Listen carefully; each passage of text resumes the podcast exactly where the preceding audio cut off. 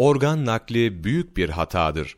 Organ nakli aynı anda iki kişiyi bağladığı için organ aldırmaktan daha trajik bir durumdur. Peygamberimiz sallallahu aleyhi ve sellem ölünün kemiğinin kırılması, yaşarken kırılması gibidir ve her ikisi de günahtır diye bildirmiştir.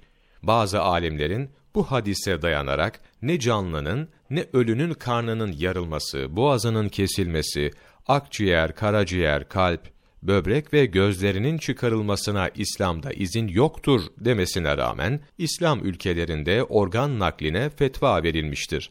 Allahu Teala nakledilen organı reddetme mekanizması yarattığına göre bu konuda çok söze de gerek yoktur. Nitekim organ nakli geçiren organın reddini önlemek için ömür boyu bağışıklığı baskılayan sentetik ilaçlar kullanmak, yani ömür boyu sünnetullah'a, yaratılış sistemine karşı savaşmak zorunda kalır.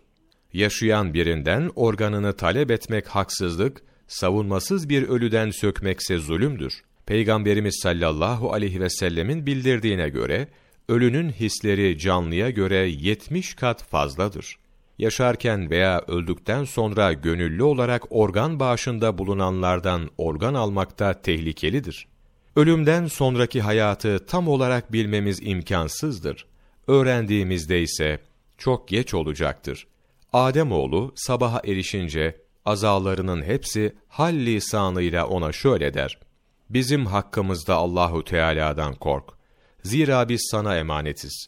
Komşudan alınan basit bir emanet bile başkasına hediye edilip verilmez ve satılamazken Allahu Teala'nın emanetinin hiç tereddütsüz verilmesi nasıl düşünülebilir?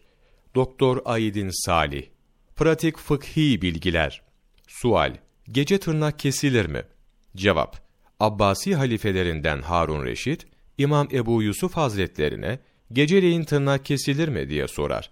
İmam da evet kesilir der delilin nedir diye sorunca şu cevabı verir. Resul Ekrem sallallahu aleyhi ve sellem hayırlı işi geciktirmeyiniz buyurmuşlardır.